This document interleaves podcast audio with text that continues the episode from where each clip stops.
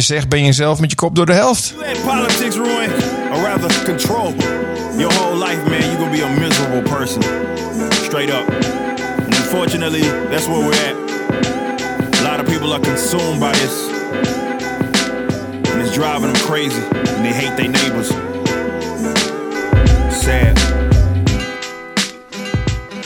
Well, what's up, everybody? Welcome to episode 116 of The Underground. As most of you know, we are doing these live now, and I'm joined every week by the one and only Joseph. Wild West pimp style.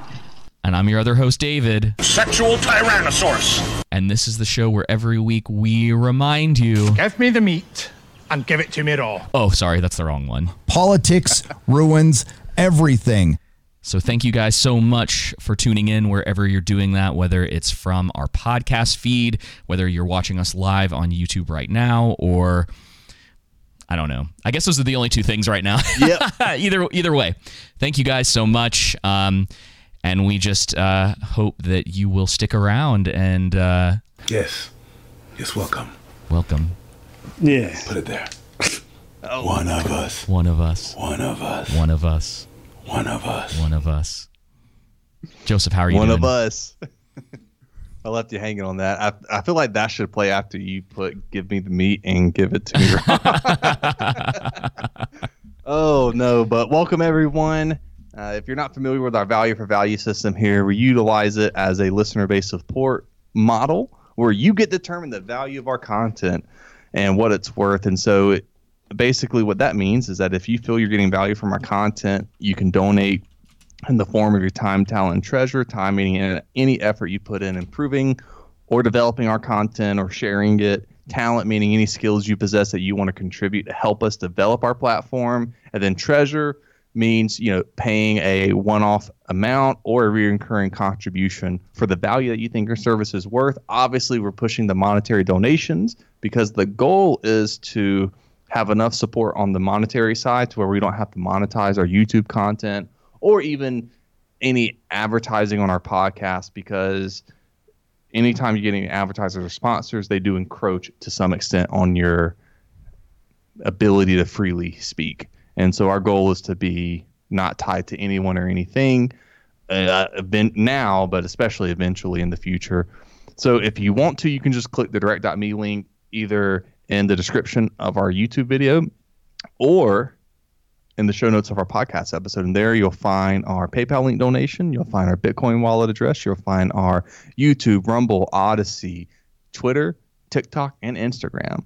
And so remember, the three best things you can do is to donate to the podcast, download our episodes, and then to share our content as a whole. And we really appreciate it, whether if it's $1 or $100 billion, all are welcome. So that's pretty much our value for value. And there was also, if you do donate through PayPal, be sure to include a note or email us and let us know, hey, I donated, and what you would like us to say live on air. Our producer for this episode is Tyler Daniels for 116. So shout out to Tyler. Yes. Thank you, Tyler. Second time I've let you know. Yeah. So, and if you are going to send us a note and you email us, please make sure to put donation in the subject line, because otherwise we have tons of emails coming in all the time. Yes. I'm pretty sure someone signed us up for a bunch of random spam emails, because I'm getting stuff all the time about like Norton virus and like Walmart. Like that's better than what I get. Someone signed me up, I think, for a bunch of conservative and Democratic candidates. So now I'm just getting Sarah Palin, Trump, freaking random House representative and freaking Florida or California, and then Joe Biden, Bernie Sanders, all kinds of crap. And I'm just like, stop. That's all. How'd y'all get this? That's all the ads on YouTube right now, too. It's just tons of smear campaigns. Yeah. Like some lady named Beasley is always showing up before I watch stuff. It's like, oh, I need to learn how to replace the RAM in my computer. And they're like, do you know that Sharon Beasley is bad? And you're like, can you just send me to the video, please? I'm not voting for you. Why am I getting this? Can I opt out of political messaging? Yeah, that's October for you. Dude, if they had an option of that for you, they would probably lose so much money. So many people probably opt out of it. Yeah, they're getting, YouTube's getting a lot of money from the political ads right now, and it's exhausting.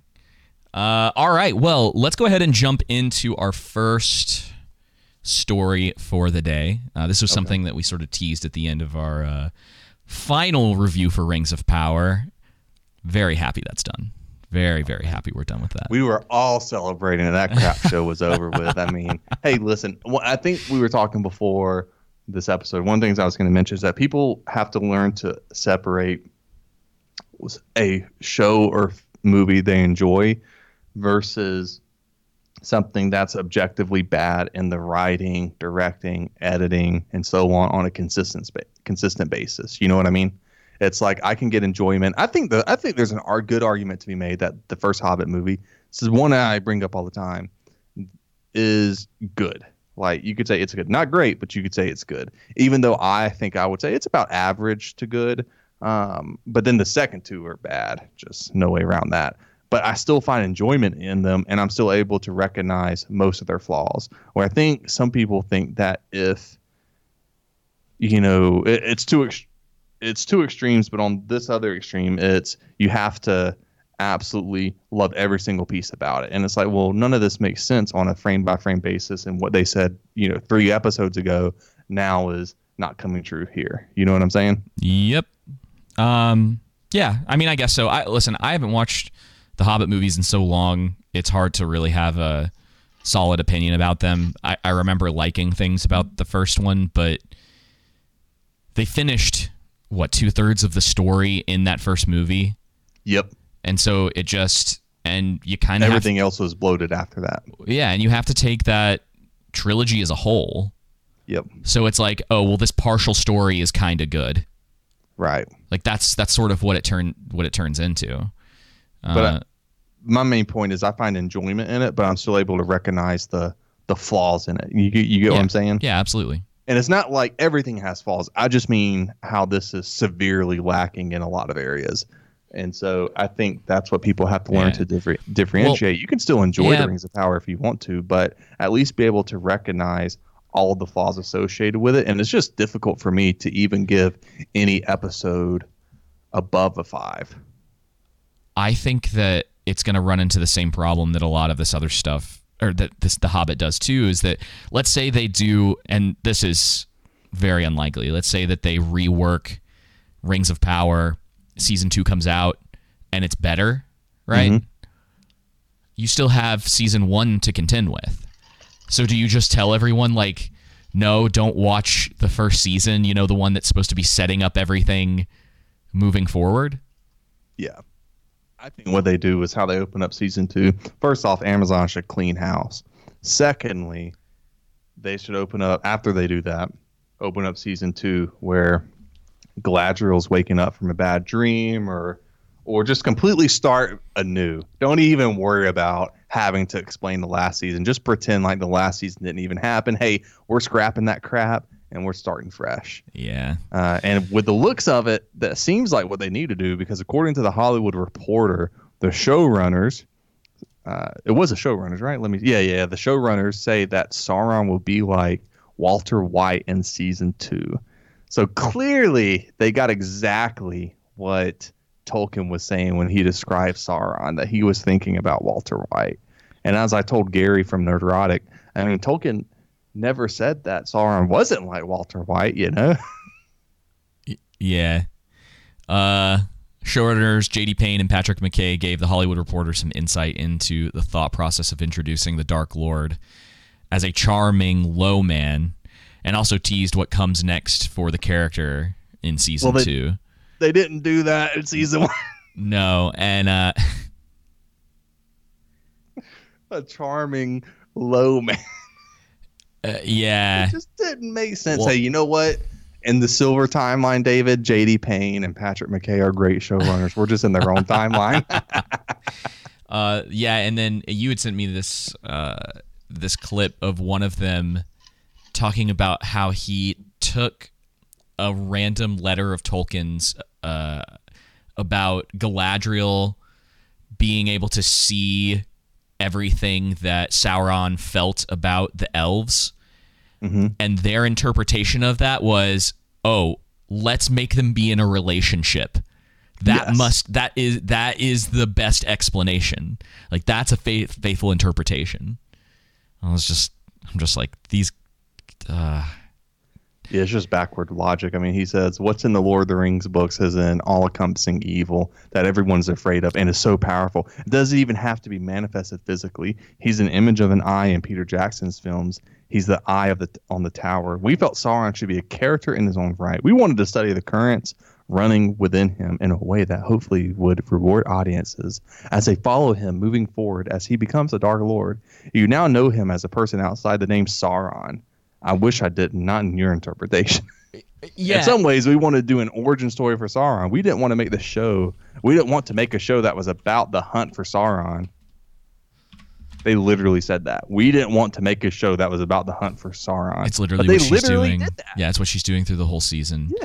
But we love the idea of Sauron as a deceiver who could hopefully deceive some of the audience. Well, no, he didn't. Like, dude, one thing we didn't think about is, like, how the heck did Hallbrand get a freaking cloak going into Mordor? I mean, it's a long way. He could have stolen one along the way. Yeah, and then there was the thing, and this is something we've been talking about for a while, where they had said, in that same clip I was talking about, they had said that they wanted a chance meeting because Tolkien was really into chance meetings. And if you, and I looked it up because I was kind of like, okay, what does that imply? And it's usually like, oh, well, two characters run into each other in a pub and they strike up a relationship, and this is just a chance meeting between two friends who are people that would ultimately become friends or go on an adventure together. And that's something you can definitely use at the start of a story. Yeah. The problem is that when you make their chance meeting in the middle of an ocean, there's no... The likelihood of that happening is so small. Whereas if you're talking about a local pub, a place where people have a tendency to gather, it's like, sure, that's plausible. It's more plausible for sure. And it's not completely outside the realm of something that would happen. You know what I mean? Like, how would Sauron know to be in the Sundering Seas, that Galadriel's being sent off to Valinor? Exactly. And her exact location of where she would be, and that she would end up leaving on top of that, and so on. Whereas and so forth. If they had met in a pub or somewhere that was a gathering space for people, and you eventually reveal that he was looking for her the whole time, their chance meeting makes a little bit more sense. You can back that up with, well, he was actually looking for her, so this, what she believed to be a chance meeting, turned out not to be the case. Hey, that sounds like it just works in general. Gandalf does in The Hobbit with meeting Thorin. Yeah, and you could probably say that Aragorn running into the hobbits in Fellowship, and that being a quote unquote chance meeting, which it really wasn't. At least from their perspective, the story's perspective, for a little while you kind of think it is, but he was aware of them and looking for them at the same time. Yeah. So it's kind of an interesting little thing that they added in there, and I'm like, y'all.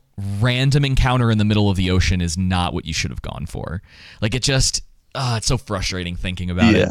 It's bad storytelling. And then this is the end of the article, so we don't have to go through everything. But Sauron can now just be Sauron, McKay adds. Like Tony Soprano or Walter White, he's evil, but complexly evil. We felt like if we did that in one season, he'd overshadow everything else. So the first season is like Batman Begins. And The Dark Knight is the next movie. With Sauron maneuvering out in the open, we're really excited. Season 2 has a canonical story. There may well be viewers who are like, this is a story we were hoping to get in Season 1. And Season 2, we're giving it to them. Guess what they just said? Season 1 isn't canonical. After they lied forever about it being going back to the books, you know? The first season. That's the thing. Like, when I read that article, I was like, or the end of that last paragraph, man, I can't talk. And I saw the Tony Soprano, Walter White, the Batman Begins, the Dark Knight. I was like, the funniest thing about this isn't that. It's that they're saying, hey, Season 2 is going to be the canonical story, but hey, fool me once, which I mean, we weren't fooled, but other viewers, you know, shame on me or you fool me twice, shame on me. But yeah, obviously we know what's what. Zach's made a really good point in the troll room. He said, in the age of positive consent, it's such a weird stance to take to say Tolkien never said no. So it's okay to do it. Like, you know, it is an odd stance to take. It's a very odd argument. I think I told someone, I was like, it's like me saying to my wife, well, you never said I couldn't mortgage my house to purchase Super Bowl tickets for our house, right? Yeah. Oh, Lord. An argument from silence is a fallacy. But this got brought up. Gary Nerdrotic put this in his video, and I just wanted to share this with some more people, because this was something we had talked about in our reviews for the show, that it was like, if you went back to the beginning of the show and you tried to do a timeline for the events of Sauron, like how much agency did he have in the things that were going on versus not? And I thought this summed it up pretty well. It says, Sauron didn't plan to get shipwrecked. Oh, spoilers, by the way. I mean, by now y'all should realize if we're going to spoil the crap out of the show. We've already done it for like 16 hours. Yeah, can you believe that? It's like 16 hours of us. How bad, dude. Tolkien's adaptation of Tolkien is, but it's not obviously an adaptation. So he says, Sauron didn't plan to get shipwrecked, trapped on a raft, and almost eaten by a sea worm twice. He didn't plan on meeting Galadriel, an elf who astoundingly had just jumped out of her ship to somehow swim the entire length of the sundering seas in the middle of the ocean. Sauron didn't plan to be rescued by the Numenorians. He didn't plan for Galadriel to refuse to believe that he'd stolen a symbol from a dead man, as he told her, then insists that he was a king while he insisted he wasn't. He didn't plan to be out in prison for theft and assault. Sorry, I was reading that sentence again. He didn't plan to be out in prison. Anyway, Sauron didn't plan for Galadriel to somehow convince Numenor to send ships to Middle-earth. He didn't plan to be caught in a pyroclastic flow from the eruption of Mount Doom. He didn't plan to be stabbed by a lance, off-screen ? He didn't plan to get an infected gut wound. Sauron didn't plan for Galadriel to force him to ride 6 days to Aragon, a stronghold of his millennia-old enemies, to be under the care of elven healers who didn't sense he's Maiar. He didn't plan for Celebrimbor to let him assist on a project he couldn't have known existed. Sauron didn't plan on some grand scheme to seize power. He didn't even lie to Galadriel. She orchestrated everything that happened to him, often in defiance of his explicit requests. He was ignored because Galadriel always insists she's right. Sauron didn't plan on corrupting the rings. He didn't plan on to assassinate Elrond or Gil-galad. He didn't plan to sabotage Celebrimbor's project or steal the Mithril or do anything he could have easily done to ensure the elves would either die or leave Middle-earth. Sauron didn't murder Galadriel when she confronted him about his true identity. Instead, he offered her to be the anchor for his redemption. Galadriel is furious. He wants to be king to heal Middle-earth. Honey, you told the Southlands he was their king, which is so good. What this show establishes in its utter fumbling incompetence and in defiance of the most basic of Tolkien lore is that the Sauron of the Third Age is entirely a creation of a deceitful, manipulative Galadriel whose cruelty and rejection drive a repentant being back to evil, which we've talked about. Yeah. In summary, Sauron is a pennant nobody and happy to remain so as long as he has a forge to work in and some metal to bang on, until a shrill, pushy Karen of an elf drags him back to power, even though he begs her not to, then crushes him when he asks her out. The show is poison. So I thought that was pretty good. That summarizes it perfectly. Yeah. They just... it's just so good that the showrunners and the writers sincerely don't understand Tolkien, with the fact that they utilize Peter Jackson's writing in the last episode and not even Tolkien's own words. Mm-hmm. That's such an interesting thing, because it brings us into our next topic that I found today on Bounding into Comics.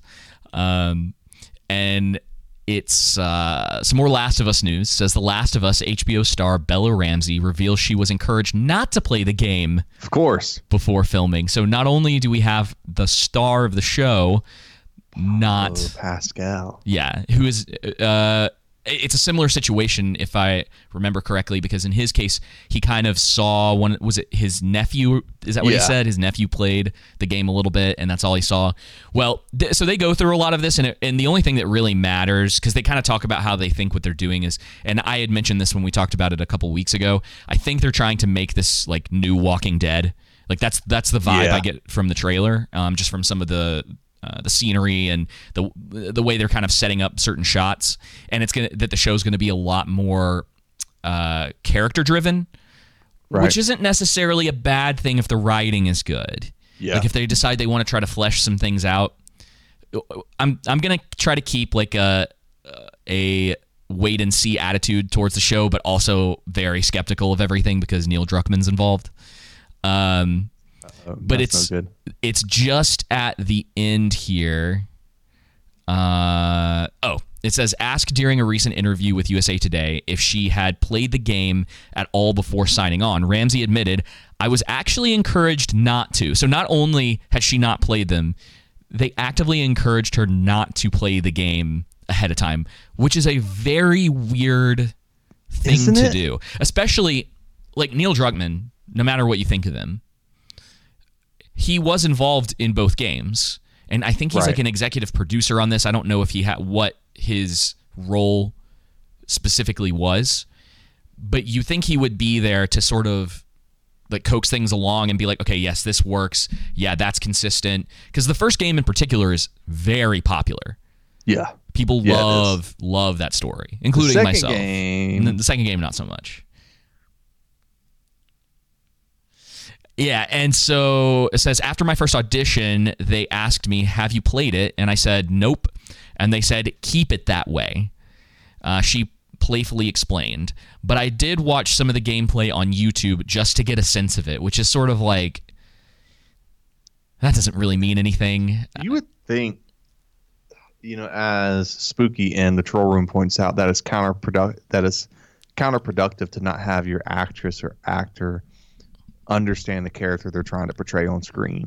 Of course, you can make slight variations if you want to for the creative process that you think needs to be done, but it's so weird.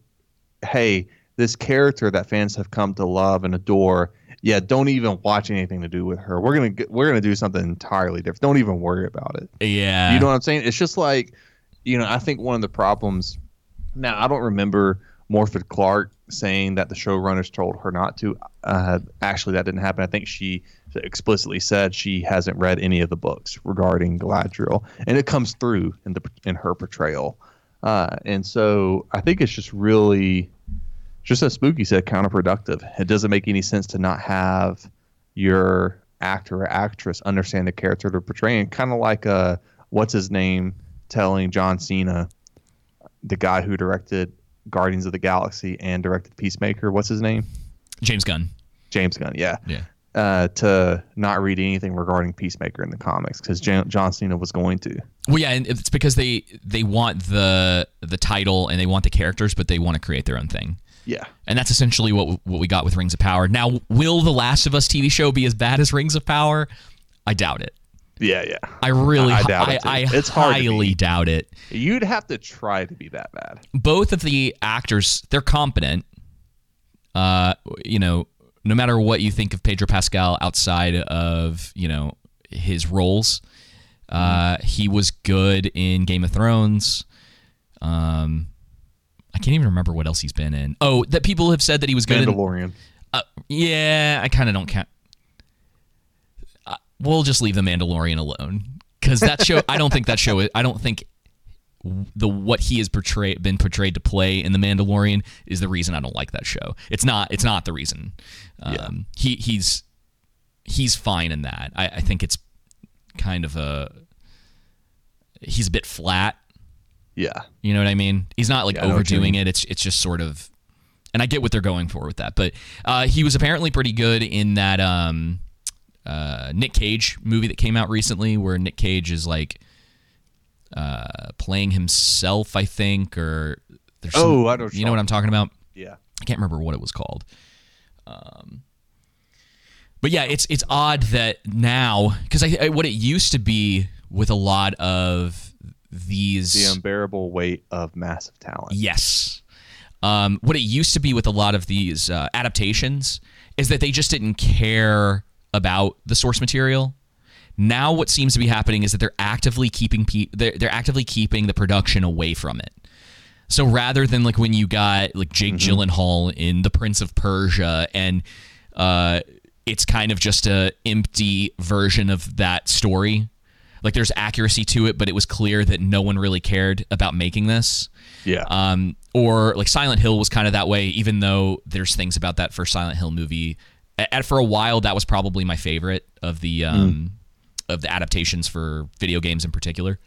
Mm-hmm. And then you had like the Resident Evil series that was terrible, and then kind of started caring about the lore and the characters, but in a really B movie, like these are still garbage. And I think that they pushed into odd. That. Yeah, it's a weird collection. It's odd. Why adapt something that you don't have any passion about? I think that's what helped Peter Jackson out so much, is that he had a, like, it's not just him either. His whole team, their passion just exudes through that movie, even with the changes, the slight changes they make, right? Yeah. And but the changes they make don't come from any sort of political ideology or bent or ideas from themselves. They're just trying to make creative choices, because we all understand from a book to the screen, there are certain changes you have to make because things don't flow. You can't have, 500 characters in a movie. You can only have a limited number of characters because the medium's different. Tom Bombadil does not work on screen for the most part. Not as a central focus of almost a quarter of that book. Yeah. There's just certain things that won't work correctly to screen, whether that's just because you are trying to bring in as much of an audience as possible. And so to have something as niche as that in there that kind of takes away from the through line of what's really going on, which is, the hobbits need to get to where they're going. Yeah. They have to get to the fellowship. We have to get to the. It's inconsequential to the main narrative. Yeah, books have... And a lot of Lord of the Rings fans are going to freak out with me saying that, but it really is true. It really is. It's really cool for like lore type stuff. It doesn't really make a difference past that, other than he gets mentioned a few times, I think. Yeah. But yeah, it's... So for instance, with like The Last of Us, obviously... There's a through line and there's a decent story there. Now, if they were to change things or add specific things, I'm fine with that as long as it's done well. Yeah. And that's really what it comes to, is like take Viserys in House of the Dragon and what they did with him.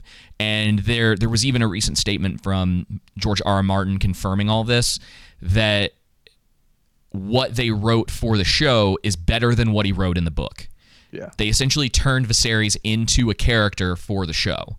And it's very well done. He has a great arc. I think that no matter what happens for the rest of that show, you can point back to Viserys and be like, that was a highlight of a character. Yep. That's how you do great character writing. Yeah, the show could crash and burn, and you could still go back to his character and be like, that was great. I enjoy that. Yes. It's over. We could even just end the series after that, and it's fine. No more House of the Dragon. You know what I mean? But yeah, I think that's kind of the difference. And so if they were to add some extra episodes, if they were to add extra content to give more context to Joel and Ellie's relationship, to Joel's relationship with her name's going to slip my mind. He has a partner at the beginning of the games. Tess, I think, is her name. Yeah. And so if they were to do a little bit more with that, hopefully there's not a lot of flashbacks. It's already been confirmed that one of the actresses that's in the trailer is Ellie's love interest from the DLC for the game. Okay. But they... It looks like maybe they've changed that, because she's on a Ferris wheel and the original story takes place in a mall. So like where the two of them meet, and it's before Ellie gets... meets up with Joel. I think it takes place about a year or so ahead of time. It might even be longer than that. That's not too bad, though. Yeah. You're so familiar with Last of Us than I am. So. Yeah, little things here and there, which is good, because when we review it, I want your perspective from the outside. Yes. Which is which is nice. Like we want to be able to kind of like give that detail there, where it's like, I haven't really. It's like you're aware of it, but you're not that close to the source material. Right. Because you might be able to give a perspective that I'm like, well, this is annoying because it's like this in the game or whatever. And then you're like, well, it doesn't really make a difference to me. Like, because I think you're right. Taking it from potentially like a park or something where there's Ferris wheels and whatever to the mall, it may not make a difference in the long run as long as it's like what they do is convincing. Yeah. I think there's way to stay. I think there's way. Yeah, exactly. There's way to stay true to characters, description and essence in a story and a narrative, but slightly changing some things, as we'll mention later on House of Dragon, but to where, you know, there's a gradual change over time versus going, you know, straight into an arc, if that makes sense. You know, allowing that slow burn to take place, or changing something, hey, instead of meeting in a park, we're meeting in a mall, stuff like that. Again, now, as always, it could always indicate, hey, we're about to torch this and do a bad job. But speaking of torching, I can't believe this is still going on. This argument. I was waiting for this. This is the one I really wanted to get into. So this is Matt Walsh, right? Yeah, that is him. He came out on, I guess this was an interview. He was this is a Daily Wire thing. I guess he was answering questions from people. You know what the thing is that it's not his fault. As a child, he was taught from his parents that Harry Potter was satanic. But Lord of the Rings was good. You know. Now, I don't know, and people are more than welcome to disagree with us. I saw people saying with this that he was joking or that he was being sarcastic in his response. Did you get that? I mean, I'm going to play the clip, but did you get that intention from him? So I haven't actually watched the video yet. I wanted to save it for... Yeah. Okay, well, think about it while we're watching it, okay? Oh, dang, if I had known that, I wouldn't have asked you till the end, but... All right, here we go. It's like a 30-second clip. What's your opinion on anime? It's really popular amongst teens and young adults. I think it's all satanic. I have no argument for it. I have no argument for why it's satanic. It just seems that way to me. All anime to me seems weird, just like bizarre, creepy. And in general, I don't think that adults should be, whether it's anime or any other kind of cartoon, with rare exception, adults really shouldn't be watching cartoons in general, I would say. Does that sound sarcastic to you? I mean, I'm not familiar with Matt Walsh that much, so I'm unsure of his, you know, sense of humor. I imagine that he's probably has a dry sense of humor from what I do know about him. So I'm somewhat familiar with him. That didn't sound sarcastic to me, but I mean, I think his problem is that he's probably watching inappropriate anime shows if he thinks to keep it PG, if he thinks that all anime is satanic. You know what I mean? I'll just leave that there. But it's just I think quarterback Garrett was mentioning this, but this is something we've talked about before on our social episodes. We used to do that conservatives like Matt Walsh and others typically tend to miss the point in speaking to the culture. Yeah. So like this guy has, I don't understand why we keep losing the culture war, conservatives, and they do something like this. It's one thing to say, I'm sure there's a anime out there that is satanic. Probably is, right? Well, yeah, I mean, it's a completely different culture, and that's, oh God, this gets deep if you go into it. But when you have a culture where spirits and sort of that side of things is more like part of religion there, that comes out in what they're doing. So when they're talking about like devils, or they're talking about those kind of things when it comes to stories that they're making, it's not the same thing as Matt Walsh being like, oh, Satan. Yeah. Well, that's what I was going to say. But so you could say like all anime is satanic is an entirely different thing. That's painting a broad brush. But again, it's missing the cultural beat, because it's just like when conservatives, again, not to get too political here, but when conservatives criticize AOC for playing Among Us, when it's like, actually, that's a great strategy to reach the younger generation, is by playing, guess what, video games. Because guess what, a lot of the, you know, our generation and younger generation enjoy what? Playing video games. Yeah, you know what I mean? And she got in with some of the biggest streamers at the time. Yep. And so whether you, that's what it comes down to, is whether you like the person who's doing these things or not. It's like when you have a platform and you realize like, oh, Among Us is huge right now. Twitch is huge right now. Let's try to get in with some of these people in order to push forward that, to get your name out there. It's good strategy. It's absolutely good strategy if you can get it to work. Because I think PewDiePie was in some of those games, and some of the people that are in his circles. Yeah. So you're talking people with millions and millions of subs, either on Twitch or on YouTube, and she got in front of their audiences. Now, obviously, what I think with Matt Walsh, all the rest of that is, you know, if I understand the full context of this, and now I haven't heard this for myself, so take this with a grain of salt, but from what I understand, I think it was from Quarterback Garrett that he said that essentially what Matt Walsh was saying is, in order to be a man, you have to sit in a leather-bound chair and watch sports and drink beer on a Sunday, right? Yeah, but that's like that's kind of that typical traditional old school mindset, and it's like the medium doesn't matter. It's that's not what makes a man. All these cultural things, like a man could be into dancing, he can be into ballet, he can be into hunting, he can be into sport, into sporting. You know what I mean? Right. And video games, anime, but this idea that hey, these specific ways, again, it just harkens back to old school conservatism. You know what I mean? Yeah, they kind of miss the mark. That it's like, hey, you know what? You may not like it, but instead of calling it satanic, just be like, yeah, I don't get it. I kind of find it weird. It's cool if you're into it. Yeah, just something simple like that. Because that's kind of a normal response to that. And what he was going for, it's all satanic. It's like saying Harry Potter was when all those Christian moms back in the 2000s used to say that Harry Potter was satanic, but not Lord of the Rings, because the magic was different. There was witches in Harry Potter. Yeah, and so it's all that kind of stuff. That this is the same.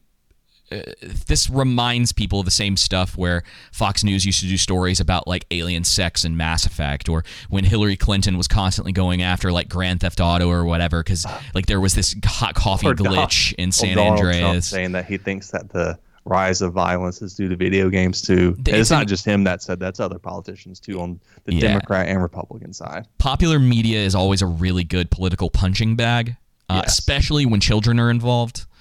And so that is always kind of where it comes from. And it's a problem when there are a lot of people who have grown up on anime, they've grown up on comic books, they've grown up on like movies or stuff that would be considered more nerd type media, and then like people who you potentially align with politically or even don't, like you hear that stuff and it's just like, ugh, it's like, great, we're still doing this. It's been 25 years and the arguments and the things that we've been doing haven't changed. So I don't know. I don't think he sounded sarcastic in that at all. I don't think so either. That's not the, you know, I get people are like, oh, he has a dry sense of humor or whatever, but it's like, hey man, maybe let him take the L on this one. He's also said some pretty stupid stuff about Ron Paul. So he's not like 98%. Like people in the comments are like, oh, he's like right 98% of the time. And I'm like, is he? Is that true? Is that true for anyone? I just thought it was kind of funny. All right. So on to some, I'm done talking about that. On to some other news. Also go watch Spy Family. If you haven't seen it yet, Spy Family's awesome. Still really, really enjoying it. Only if you're satanic, though. Pretty great, yeah. Yeah. Oh, dang it. I should have gotten a little thing that said, like, Hail Satan. Oh, no. Or Alex Jones saying he's a demon. Oh, yeah. Oh, wait. Do I have that? Did I put that back up? He's a demon. Say what you want to about that guy. One thing you can't deny is that he is entertaining. Hey, you know what? One of the greatest showmen of our time. You know what will really happen if you watch anime? What's that? God's going to put a cancer in the butthole. God's going to put a cancer in the butthole of every sodomite. Every sodomite. Oh, man. People need to watch that clip. That's too good. Okay, so. Man. I don't think I haven't laughed that hard in a long time when I heard that clip. That caught me out of nowhere. So, Comcast has done us all the favor of pulling the plug on G4 TV. Well, hey, I never opened it, so I've never really cared about. Or I used to like G4. I never got into it these days. So the whole, obviously I know the drama surrounding it all and what all went down. But I guess, hey, that's what happens when you tell people to stop watching your show. They're gonna listen. Again, we talked about it with the Rings of Power too. When you villainize your fans, yeah, they're going to not only stop watching but tell others not to watch it either. So it's not surprising. I'll read just a little bit of this. It says Spectacore division is pulling the plug on video game-centric network G4 TV, whose early incarnation in the 2000s remains a cultural touchstone for many millennials just a year after its relaunch. In a memo set to be sent out to all employees, Spectacore CEO Dave Scott explained that the company's investment and efforts to revive the network just didn't gain traction.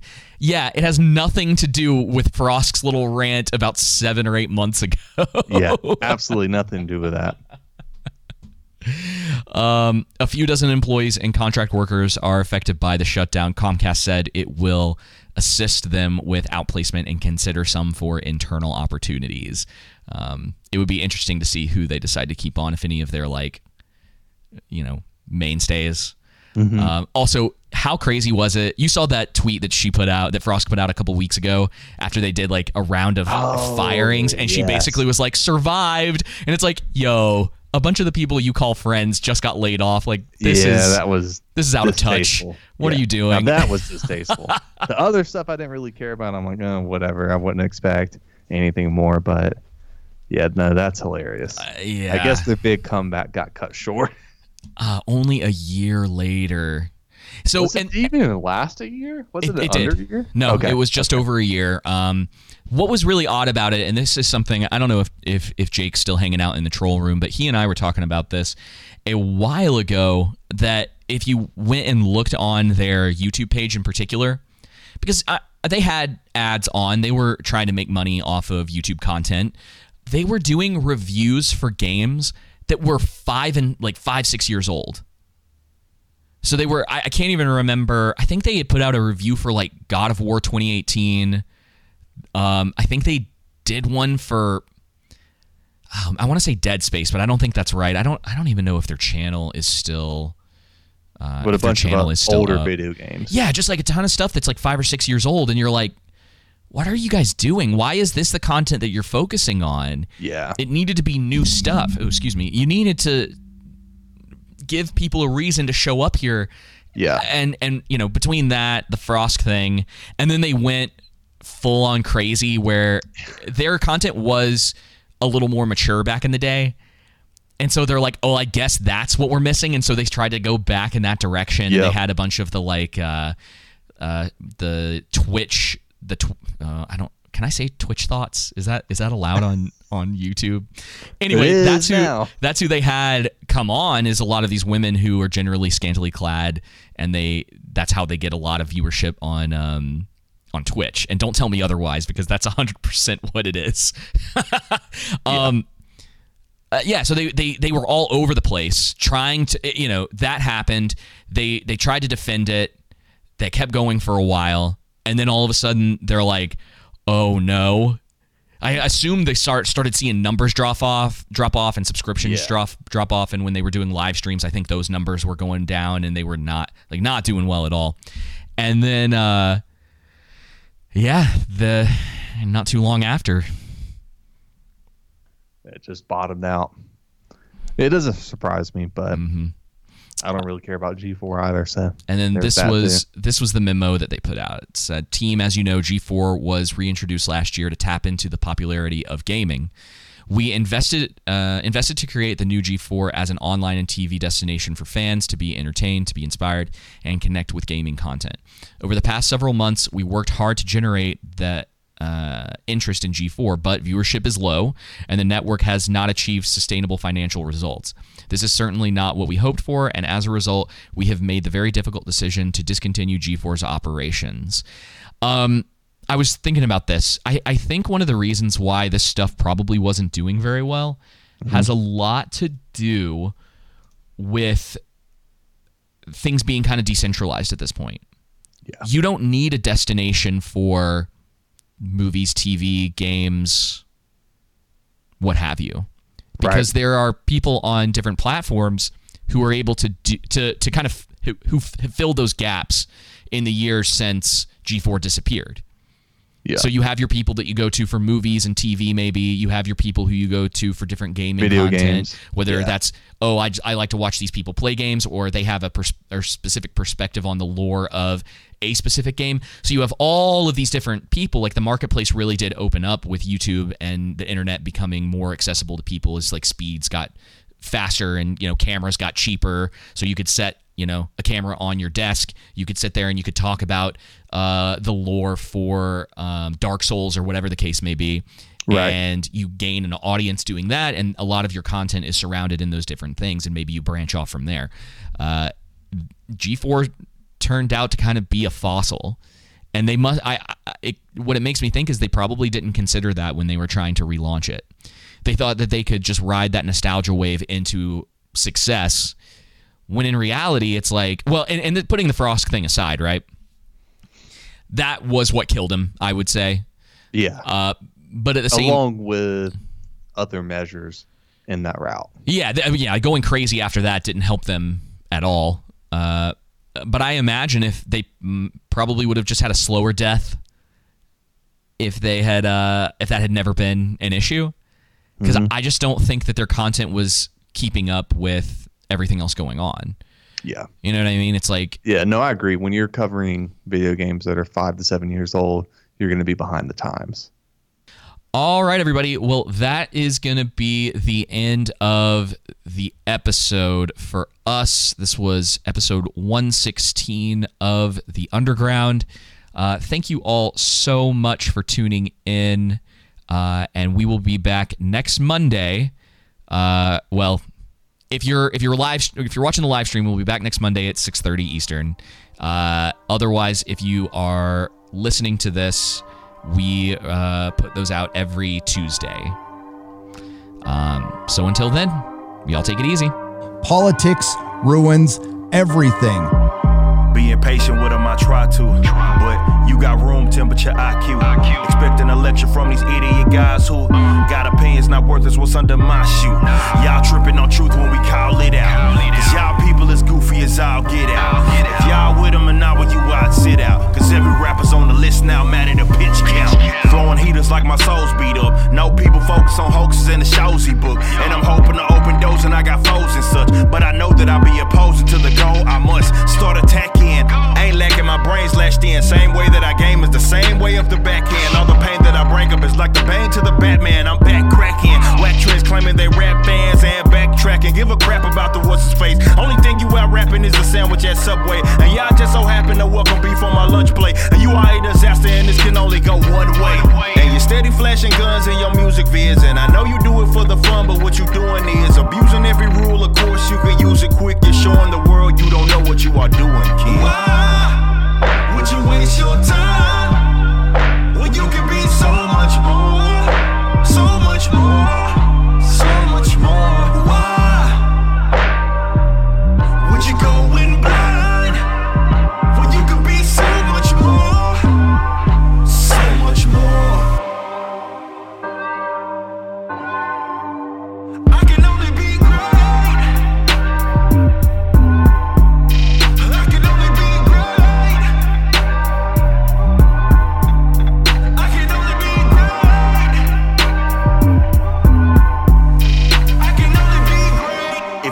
thing that I want you to see. What's that? Is everybody is ignorant. It's only when you speak on what you don't know, you become slow, and that ignorance crosses into stupidity. True. Yet I'm still spending my energy debating enemies that tend to be idiots, really inept politically, that don't have the depth or wit of me. Oh well, it'll be co-chance in hell, so riddle me this. Listen. How am I supposed to take you serious when all of your positions are socially expedient? Thinking you a rebel, but at most you obedient. Opposing opinions make folks be belligerent. A cult and religious, so you know what's on CNN and vote. What you told by the folks that got a sentence missing. Oh, you a hypocrite, and I'm in awe, cause the diversity you advocate is not in thought. You get away with it cause you placed in a freaking chamber with echoes ringing, surrounded by a bunch of brainless. Your aim is yet all the same shame, cause you ain't slick, afraid to relate other things cause you nameless. Tamed and weak and pathetic, you epitomize politic ties cause you scared to be criticized.